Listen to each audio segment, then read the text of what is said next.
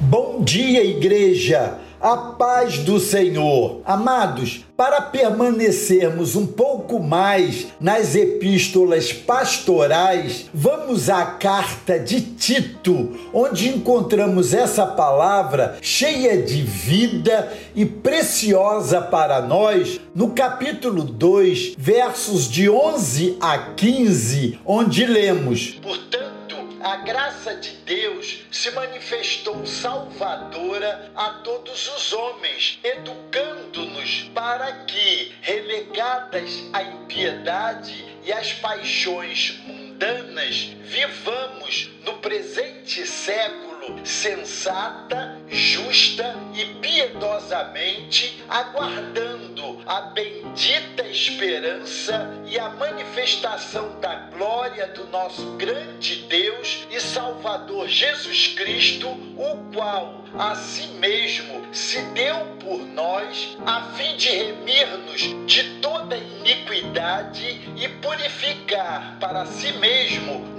povo exclusivamente seu, zeloso de boas obras. Dize estas coisas, exorta e repreende também com toda autoridade. Ninguém te despreze com essa palavra que lemos, que possamos atentar quanto à plena suficiência e aos benefícios da irresistível e soberana graça de Deus. Nesse texto, o apóstolo Paulo chama a atenção do pastor Tito, seu delegado apostólico junto às igrejas de Creta, a não perder de vista a suficiência e a abrangência dos benefícios da graça salvadora. Que experiência linda nos traz a essa relação com o plano de salvação traçado por Deus para as nossas vidas.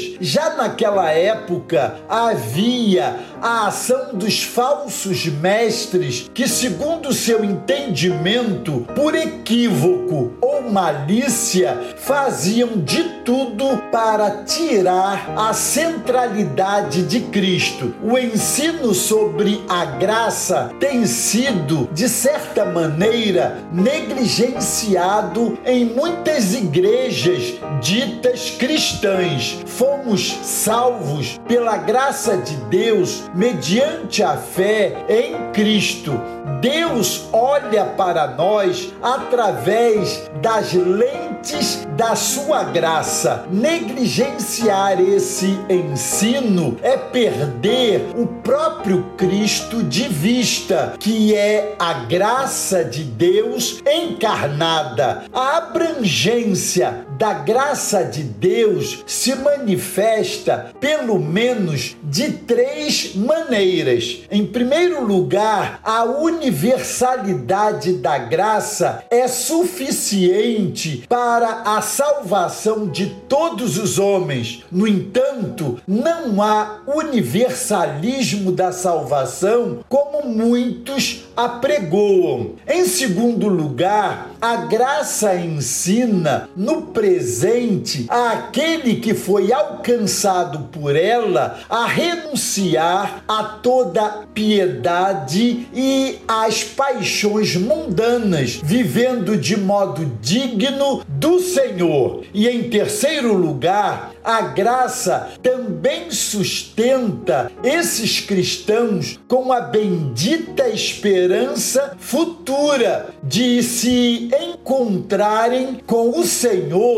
face a face no futuro por ocasião da sua segunda vinda. A abrangência da graça salvadora de Cristo tem se manifestado desde o passado, alcançando todos os que pela fé decidem receber a gloriosa salvação do Senhor. A graça do Senhor tem a altura, a largura e a profundidade do amor de Deus manifesta em Cristo Jesus, nosso Senhor. Tudo que somos, temos, recebemos, sabemos ou fazemos para o Senhor é pela graça de Deus, seu imerecido. A suficiência da graça santificadora de Cristo vai nos transformando progressivamente até chegarmos à estatura do varão perfeito. Ela ainda nos assiste em nossas fraquezas, firma os nossos pés sobre a rocha e nos fortalece para enfrentarmos os reveses da vida, que não são poucos. A graça de Deus também nos sustenta para seguirmos em frente até aquele dia glorioso quando estaremos para sempre com o Senhor. Amados, esse é o ensino que muitas igrejas precisam resgatar. A Bíblia Sagrada é o maior, o mais